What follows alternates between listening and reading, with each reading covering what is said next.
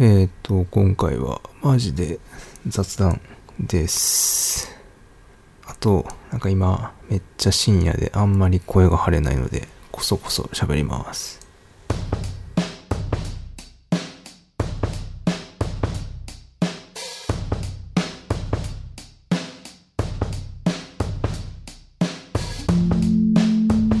どうも皆さん、こんにちは。コーヒー豆ラジオです。えっ、と、今日が10日、5月の10日ですね。えっ、と、ゴールデンウィーク、皆さんはどんな感じで過ごされたでしょうか？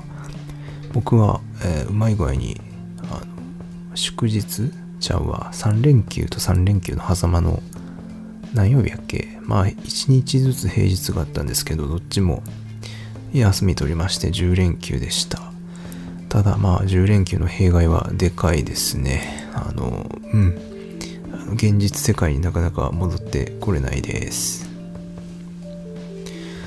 はい、えっと、今、あの、深夜ですので、あんまり声が張れず困ってます。こそこそ喋ります。えーっと、で、あんまり、そう、特に、いつもですが、計画も立てずに喋り始めたので、それが今日は特にです。何喋ろうかな。えーっと、なんか最近読んだ本の話と、あとは、ちょろっとだけ音楽の話をしようかなと思います。はい、えーっと、まずは、えーっと、最近読んだ本の話ですが、あの、ゴールデンウィークですね、前半ちょっと、えっ、と、実家に帰ってました。で、それの行き帰りのバスで、えっ、と、本ちょこちょこ読むことができてっていう感じですね。僕ね、あの、移動、移動好きなんですよね。移動の、あの、バス、長距離のバスとか特に好きです。うん、あの大阪から、えっと、実家がある徳島県まで、まあ、大体2時間とか3時間ぐらいかかるんですけど、あの高速バスでいつも帰ってるんですけど、それの移動時間僕実は大好きです。結構好きなんですよね。あの移動の時間ってこう何にもできないじゃないですか。何にもできないからもう、なん、なんて言うんだろう、寝るしかないみたいな。寝ることを許されてる時間みたいな感じがしてめっちゃ、はい、落ち着くんですよね。ただ、ああいう移動のバスの中とか、移動の長距離の電車とか新幹線とかが、もしかしたら僕にとっては一番、えっ、と、気持ちよく眠れる場所のような気がしてます。そう、え、本の話になくなってる。まあいいや。えっとね、昔は、えっと、まあ、大学生の頃僕は京都に住んでて、社会人になってから、まあ、ほぼ大阪。一瞬だけ、半年間だけ東京にいたんですが、あとは全部大阪で住んでおりましてですね、その頃、えっとね、というか学生の後半ぐらいになって、あれ、おとんに教えてもらったのかな？なんかね、あの、海部観光っていうバス会社をその時になって初めて知りまして、えっ、と、徳島県のに本拠地を置いてるバス会社で、多分、えー本社は阿南市にあんのかな？徳島、徳島駅の近くにも営業所があるんですけど、あれ多分本社って言ってなくて、徳島営業所って言ってた気がするんで、おそらく本社は阿南市でしょうね、きっと。あの、徳島にあるバス会社があって、そこの、あの、バスがもう素晴らしくて、あのー基本その徳島、大阪とか、最近多分徳島、京都ができたり、あとは夜行バスで徳島、東京とかもあるのかな。まあちょっと僕がよく知ってるのは徳島、大阪間のバスだけなんですけど、あのね、3列シートなんですよ。3列シートで、あの、今まで僕は4列の狭っ苦しいバスでしか、えっと、実家帰るとか京都戻るとかしたことなかったんですけど、えっと、そう、海部観光はなんと3列シート、広い。めっちゃいいっすね。あの、だから、海部観光のバス乗って本当に不快な思いをしたことが ないですね、多分。なんかはい、回し物みたいな感じになってますけど、事実です。えー、っとね、あとはね、あの3列シートなんで、その隣の人に特に気を使う必要もなく、あの、なんて言うんだろう、自分のスペースが非常に確保されてて、めっちゃいいです。あとね、あとそう、微妙。あと微妙じゃない。あとこれもいいんですけど、安い。めっちゃ安い。はい。ですわ。あの、もし大阪とか、あ、そうか、あと神戸とかにも泊まるのか、まあその辺住んでて、あの、実家徳島ですっていう方はぜひ使ってください。あの、いいと思います。コスパ最強。あとね、僕、個人的に結構好きなのは、あの、運転手さんによって、あの、アナウンスがちょこちょこ変わるんですよ。なんか、なんて言うんだろう。基本のその、基本の文言は多分一緒なんですけど、あの、人によっては、こう、なんだっけな、最近乗った、多分あれかな、ゴールデンウィークに実家帰る時にの帰りのバスだったかな。その時の、なんかちゃうな、もっと前か。もうちょい前に乗った時のバスの運転手さんは、なんかあの、このバスは、あの、オートマチック車で、あの、ギアチェンジの際にちょっとしゃくることがあるんですけど、ご了承くださいみたいな感じの 説明されてて、なんかね、あの、結構個性出たこと喋りはるんですよ、皆さん。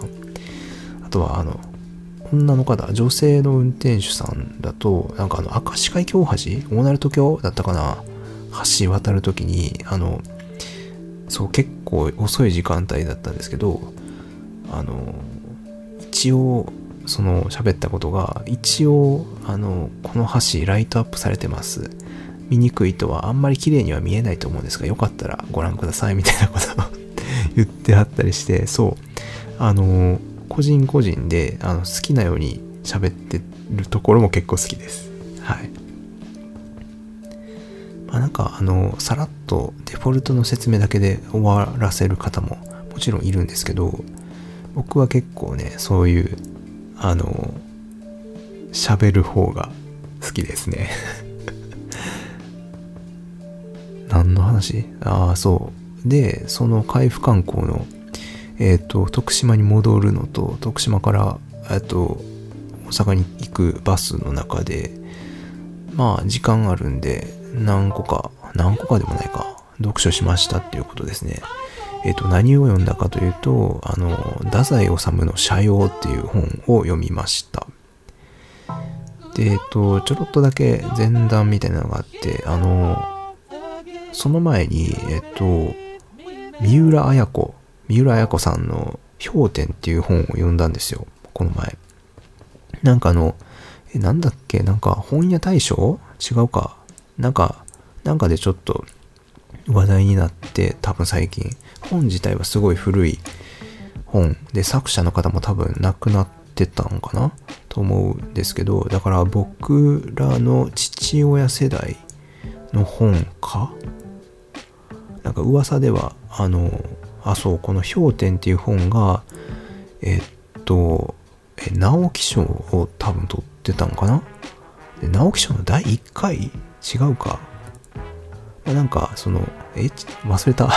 まあなんか賞を取ってる、多分直木賞やと思うんですけど、を取った本、作者、えー、作品で、えっと、なんかどうもこの本が、えっと、その世に出た時に、あのー、めっちゃ作家さんかな？小説家の人たちがすごい衝撃を受けたような作品のようです。すいません。多分、そんな正しい、正しいこと喋ってないと思うんで、詳細はググってください。で、えっ、と、これも誰に聞いたっけな？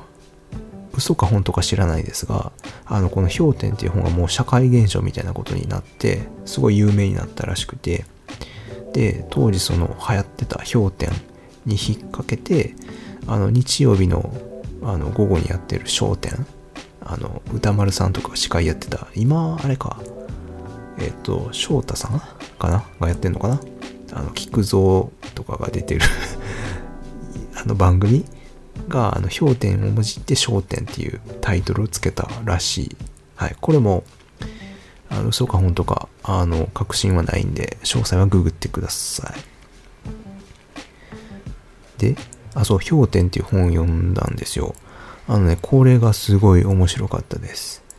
なんて言うんだろうな。あの、上下巻2つ、単行、あ単行本？じゃあ、文庫本で上下巻の2冊読んだんですが、もうね、あの、ドロドロ？ドロドロの本でした。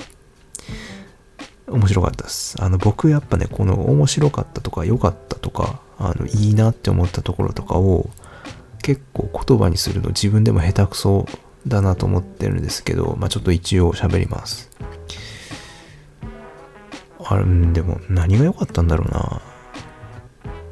まず出だし、本開いて最初の数十ページの中にいい表現っていうかね、あ、これいいなっていう文章がまずあったんですよ。どんな文章だったかはちょっともう忘れましたけど、あのー、なんだっけなその、まあ、あの、夏江っていう女の人が出てくるんですけど、その人の、その人の描写するところの表現がすごい、あ、こういう表現の仕方あるんだっていうか、のがあって、すごい、まずそれが最初、あの、目についたというか、おおって思いました。最初の読み始めた頃ですね。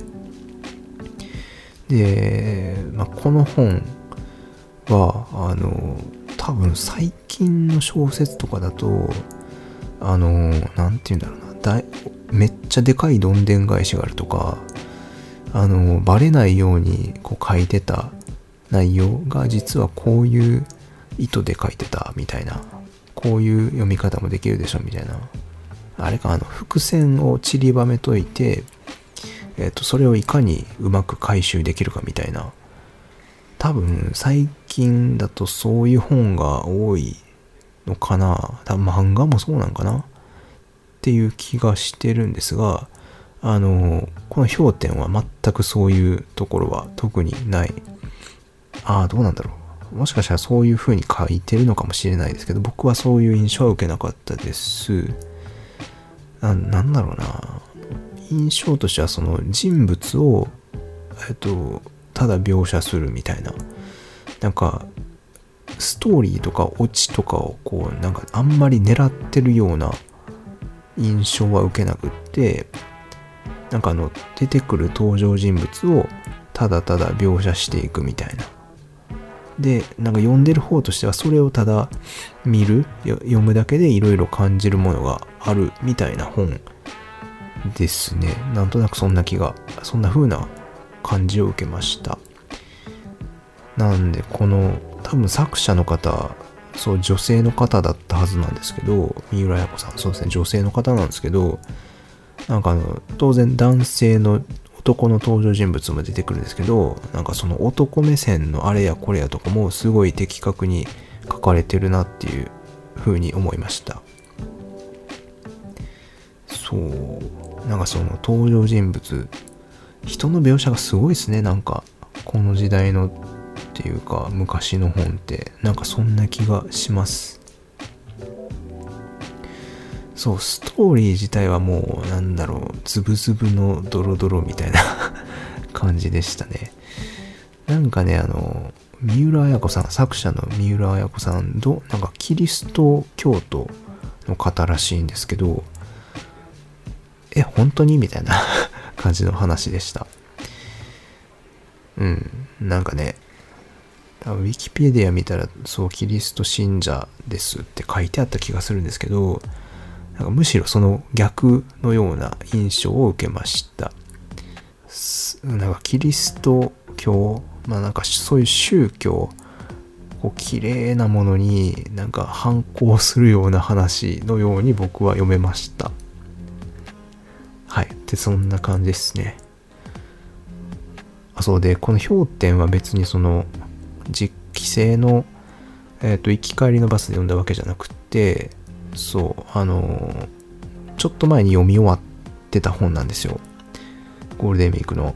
で、なんか、多分この本きっかけであのそう太宰治の「社用」っていう本を買ってまあ太宰治というかこの時代のちょっとえっともう古い時代の本もう作者がの方が亡くなってるようなぐらいの本をちょっと読んでみたくなってでたまたま手に取ったのが太宰治の「社用」っていう本でした。でこれを僕はあの行き帰りのバスの中で読んだんですけどやっぱねこっちもなんか人物の描写がすごいですよね。何て言うんだろう。こう、ま、全然別々の人たちがほんまにちゃんと出てくるって言ったらいいのかな。あの登場人物が5人いたとしたらあの5人の作作家？5人の作者が別々に1人ずつその5人の登場人物を描いてるみたいな風に読めるというか思えるでそんなイメージですね。うん。だから5人出てきたら5人ともがこう別々のちゃんとした人？難しいな言葉が。そうあの5人出てきたら5人がその線形従属じゃなくて線形独立してるみたいな感じですねちゃんと。むずいじゃないですかその1人の人間がそういうそういう5人のベクテルベクトル 作るのってけどそれがちゃんとなんかできてるっていう感じですかね。こっちもあの伏線とかそんなの全然狙ってなくてあのこの人はこういう人です。この人はこんな人です。でこういう人たちが出会って絡んでったらこういうことになってくよねっていうのをただただ描写してるだけみたいなこっちもそんなイメージですね似たようなイメージですだからそういうことが本当に現実世界で起こってること起こったことをなんか描写したように見えるんですよね。うん、っていう感じでした。あの、社用もすごい面白かったです。こっちもちょいちょいドロ？ドロとはしてないか。ぐらいですかね。なんか、うん。そんな感じです。あの、おすすめ、おすすめか。おすすめですね。あの、興味がある人はぜひ読んでみてください。で、手に取ってみて、あの、違うなと思ったら、あの、本棚に寝かしておいて、多分、なんかね、そその手に取って読んじゃう時点、時期が来るような本だと思うので、ぜひぜひ興味あったら買ってみてください。ほい、で、えー、っと、読書の話はそれぐらいにしといて、えー、っと、なんか、たまには音楽の話もっていうことで、音楽の話、えー、っと、あの、ゴールドベルク変奏曲を今僕は練習してます。あとはショパンの、えっ、と、あの、英雄ポロネーズにもちょっと手を出し始めました。えっ、と、なかなか完成しないベートーベンの、えっ、と、ソナタ、テンペスト。あれをもっとうまく弾きたい。そんな感じですね。前、前のあれか。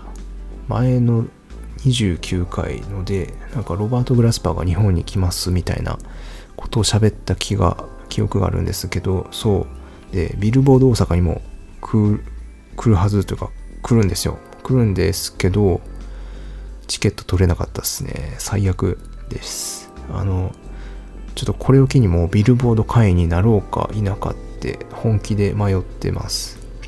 なんかあのチケットがそのの発売が、の開始がこう2種類分かれてて、多分ビルボードの会員になってる人は、なんか4月頭だったっけ？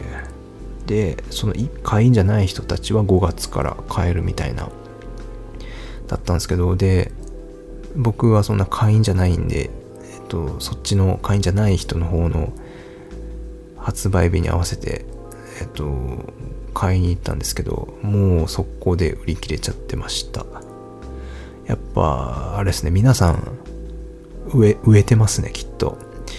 ロバート・グラスパー、コロナのなる前って別に僕、買い逃したことって全然なかったんですけど、そう、でも初日で、発売の初日で確認しても売り切れっていうのは、あ今まで記憶にないですね。特にそのジャズ、ジャズの演奏家でそういうのってあんまり記憶がないんですけど、やっぱ、はい、皆さん調べてますね。調べてて、やっぱその海外の人たちも全然来なくなってるんで、はい、あの、うん、皆さんちゃんと撮るべき時に撮ったなっていう、撮られたなっていう感じです。いや残念ですね。ぜひとも行きたかったですが、まあ、はい、ちょっと、次の機会を狙います。っていうお話と、うーん、音楽の話で言うと、えっ、ー、と、今、ジャズのサマータイムという曲を練習中です。やっぱね、その、自分のアドリブ、ソロをどう弾いていいかがよくわかんないですね。未だに。なんでちょっともう、あの、自分でそのアドリブ、その場で、その場その場で、えっと、アドリブするっていうのが自分ではできないということが、あの、この長い年月をかけてすごい実感したので、あのもうガチガチに今回はもう、今回から、これ以降ちょっとガチガチに全部の曲について譜面をあのアドリブの時にも、えーと、楽譜を書こうということを決意しました、まあ、多分そういうのを繰り返してったらいずれあのー、ななんかねいずれえっ、ー、とアドリブ上手くなるだろうという期待を込めてやろうと思ってます。うんと、なんで、サマータイムの曲の、えっと、ソロは、とりあえず、あの、ナインスナインスをちょっと着地点にしようっていうのと、えっと、インターバル、えっと、4度と5度のインターバルで、あの、なんか音階というか、アルペジオ、分散和音を使いたいっていうのと、あとは、あ使う音階は、えっと、あの2度2度2度マイナー、えだから B half diminish の時はあの本に書いてある通りえっとえなんだ何になるんだ？えっと2単調か2単調のスケール使ってえっと E7 の時はこれも書いてある通りえー、平坦調、えーと、F マイナーのスケールを使うみたいな感じでやろうと思ってます。あとは、あ、そうだ、インターバルで言うと4度と5度と、あとは、え、っと、シャープ4度とかも使いたいなっていう感じですね。そんな方針で頑張って作ります。あとは、え、っと、同じ形か同じえっと音程化を繰り返すっていうのを重視して作りたいです。うまくいくかどうかは知りません。はい。なんでそんな感じで絶賛、あの、作ってる途中です。あ、そうだ、それと、あと YouTube、僕実は YouTube やってます。YouTube にですね、あの、そう、ピアノの練習した練習風景をなんかもう動画にしちゃって、あの、ショート動画っていう形で上げるようにしてます。なんかショート動画っていうのが最近、最近でもないか、YouTube にもできてて、あの、1分以内の動画で、えっと、その動画の、なんて言うんだろう、縦長？画面が縦長の動画、あの、スマホの縦長画面に対応したアスペクト比っていうのかな？縦長の画面で1分以内の長さの動画をなんかね YouTube 上にショート動画っていう分類で上げることができて、まあ、あのインスタのストーリーズとかそういう系のと似通ったやつですねができて、えっと、そこに僕もちょっと乗っかっちゃえっていう感じでえっとなんかピアノを練習していくところを、まあ30秒とか、まあ1分 ,1 分以内の範囲で切り取って、えっ、と、ちょこちょこ上げていくみたいなことを、なんかやってます。なんかね、意外なことに、なんかこれ、ショート動画、あの、そう、普段のより全然多分再生されてるような気がします。悲しいことに。で、あ、そう、意外なのが、なんかね、夜中の1時とか2時1時以降にちょこちょこちょこっと再生数が出てくるんですよねなんか意外でした多分えこれ日本日本人が見てるのかなんか違う気がするんですよね。多分海外の人が見てるんじゃないかなっていう気がしてます。で日本時間の夜中の1時っていうとええっとどこなんだろうな。たえっとロサンじゃはロンドンが9時間ですよね多分。で9時間前だとしたら、えー、何時になるんだ？計算できな25時だから9比で16時か。じゃあ16時だから日本時間の午前1時は、えっと、ロンドンのえっと午後4時か。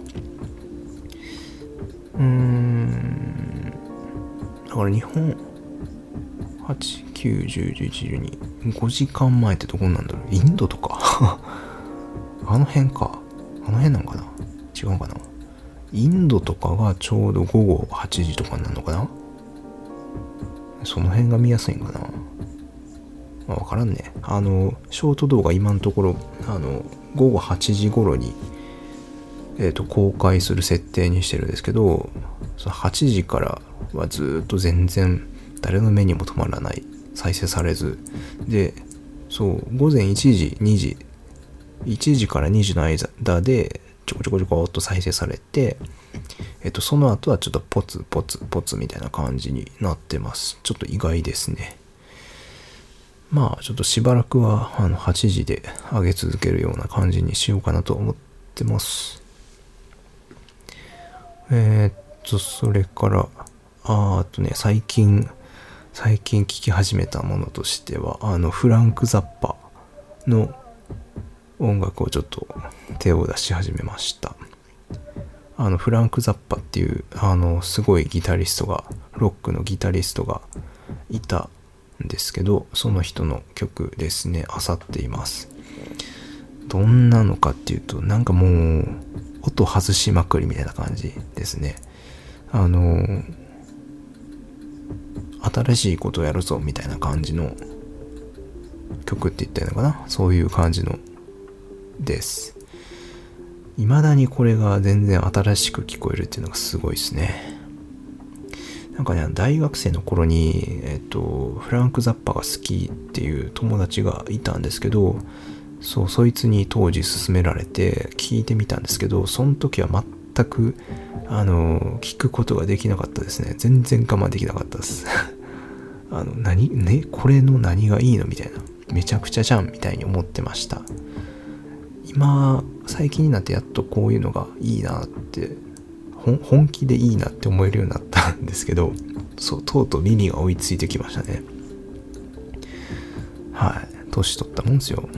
はい。なんか今んところだとあの一個え？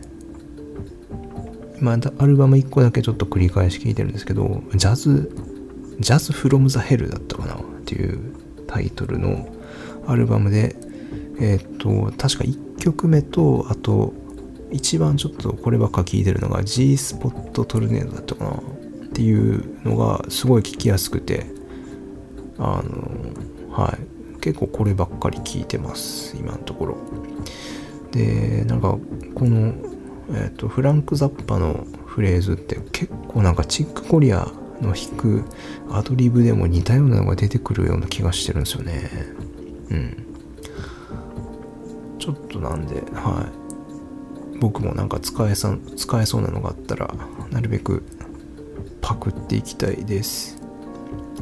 なんかうんこの人どういうこと考えな考えながらこういう曲を作ったのかがすごい気になりますね。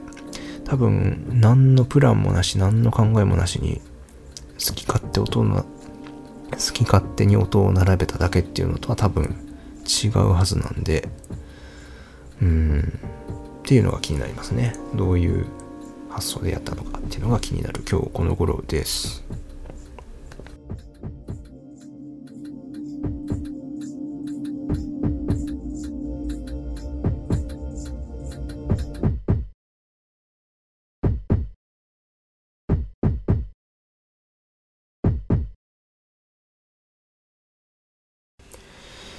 はい。えー、っと、では。ラスト。本当に今日雑談だけですね。ラストに、えー、っと、まあ、ずっとやってきてる100の質問消化するをやります。前回で、えっ、と、60番まで行ったので、えっ、と、続きから61番、好きな映画。難しいね。好きな映画、固定でこれっていうのはないですが、今、好きな映画って出てきて聞かれて質問でパッと思い浮かんだのは、あの、フォレストガンプっていうやつですかね。あーと、あ、でもこれも似てますね。その、こっちも、あの、トリックがとか伏線がとかっていうよりかは、あの、主人公と周りにいる人たちを、なんかただ描いただけみたいな映画です、だと思います。これすごい好きですね。なんか主人公フォレスト・ガンプがすごいまっすぐなんですよねそうそうかみたいな感じのまっすぐさなんか一番こうおおって思ったのはあのー、恋人じゃないかフォレスト・ガンプが好きなフォレスト・ガンプが好きな女の人がいるんですけど、まあ、ちょっとその人その女の人は結構フラフラするんですよね。フラフラして最後は2人まあ、結ばれてみたいな感じなんですけどそのフラフラしたけどでもフラフラしたのにやっぱ好きだよみたいなのがあのすごいなというかほうと思ったって感じですかね。あとなんだろう。ああでもあのえっ、ー、となんだっけあのエニグマエニグマじゃないえっ、ー、とアラン・チューリングの生涯を描いた映画も好きっすね。あとはあの、えー、っと、経済と数学のあのなんだっけあの人。ナッシュか。ジョン・ナッシュの、ジョン・ナッシュのその一生描いた映画？あれも面白かったですね。あれか、 Imitation Game と、えー、っと、もう一個は覚えてない。 Beautiful Mind とかそんなんやっけ？全然違う気気がしますね。はい。が、えっ、と、映画、好きな映画で出てきた、今パッと出てきたやつです。62番、好きなアニメ。好きなアニメ。あアニメか。全然詳しくないな。えー、っと、ああ、でも、剥がれんとかすごい綺麗に終わったなって思いましたね。なんか、あい漫画とかアニメって僕なんかダラダラ引き伸ばしてなんかガタガタっと終わるみたいなイメージしかなかったんですけど、鋼鋼の錬金術師、あれなんかすごい、なんて言うんだろう。こう、ちゃんと、ちゃんと終わったって言ったらいいかな。ストーリーが始まってガッと膨らんでちゃんとこうエンディングまでいったみたいなそそういうイメージを初めて持ったアニメですね面白かったですハガレンは僕やっぱあのえっとキング・ブラッドレイとあとエドのお父さんホーエンハイム。あの二人すごい好きですね。あとなんだろうな。あでも学生の時見たサイコパスっていうアニメ。なんかあの、なんだっけ、ドミネーターっていう、あの、その人間の犯罪、犯罪者度合いを測れる銃があって、それで容赦なく、あの、排除していくみたいな、まあそんなイメージの世界のアニメがあって、あれもすごい面白かったですね。なんか映画やってて映画を見に行ったような記憶があります。なんかあの、京都のどこだったっけな、二条城の近くに映画館があって、なんかそこでしかやってなくて、あの、わざわざそこまで見に行ったような記憶があります。えー、あとなんだろう、それぐらいか。面白かったアニメ。そんなもんか。他全然出てこないな。意外とちょこちょこ見てるはずなんですけどね。なんか言われるとパッとは出てこないな。いいや、一旦それで。はい。で、次。63番、好きなドラマ。これもっとないな。えー、っと、一番最、最近全然見てないな。なんか逃げ恥は見てた記憶があります。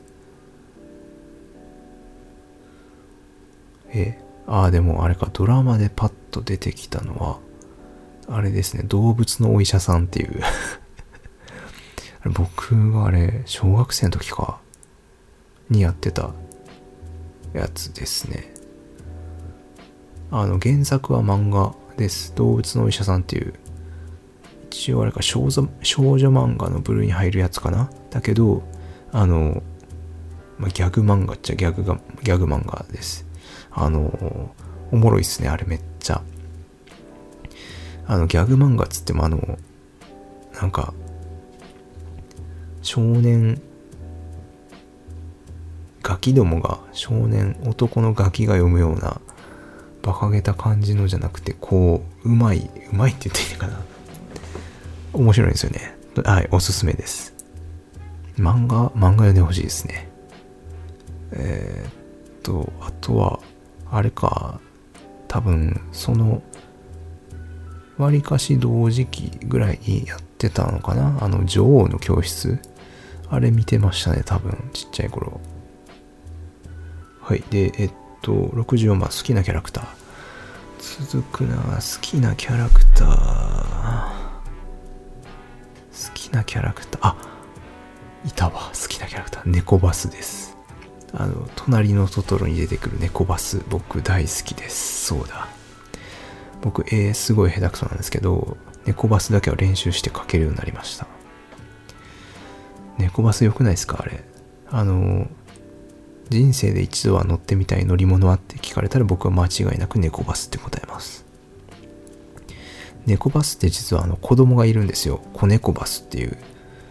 あの、冗談じゃなくて本当にいて、あの、もちろんトトロの映画の中には出てこないんですけど、あの、東京にある三鷹の森美術館っていうジブリの映画のなんか博物館、美術館があって、そこでなんかこう短編の映画があの上映されてるらしいんですけど、それに、えっと、メイと子猫バスっていう短編映画が、あの、今もやってるのかわかんないですけど、放映放映されてたみたいです。今どうなんだろうな。で、あの、子猫バス、猫バスの子供が出てきます。めちゃくちゃ可愛いんで、ぜひ、興味あったら、ググってください。東京に住んでた人は、住んでる方は見に行ってください。猫バスあれ何がいいんだろうな。化け物じゃないですか、あれ。化け物だけど、猫だし、あの、ふかふかでいいですよね。うん。やっぱあれですね、僕、あの、なんか好きなものとかいいなっていうものの、なんか、そういうところを言葉にするの、なんか下手くそですね。なんか出てこないですもん、説明する言葉が。えー、っと、65番、好きな色。ここまでしますか。色好きなのが、えー、っと、紫ですね、やっぱり。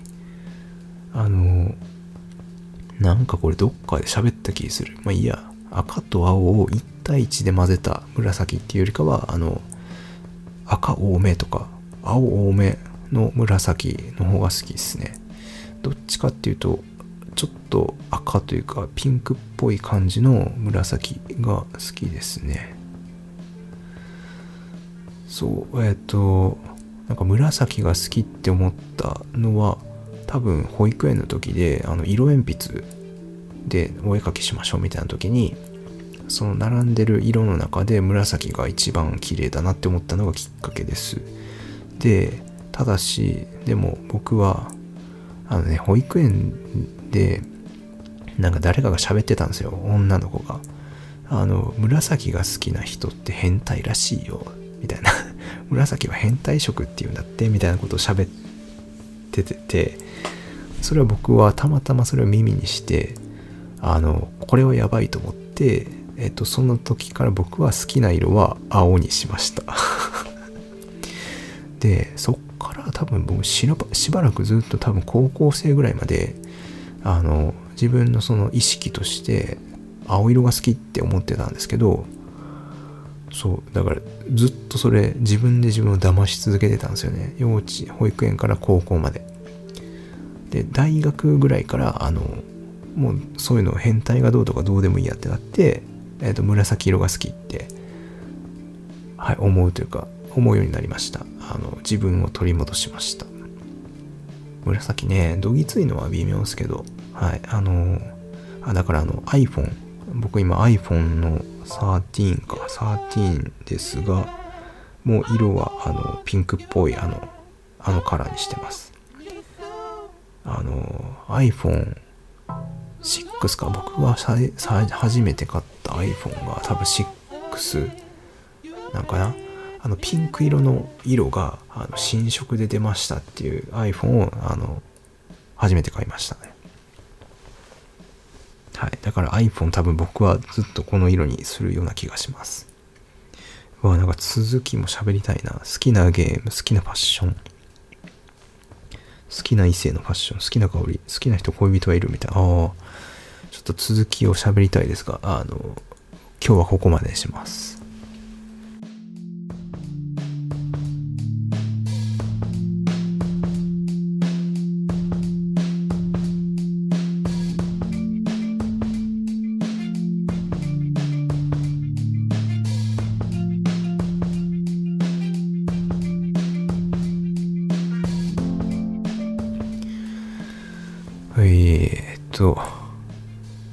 う深夜も深夜、もう明け方になってきた。やばいぞ。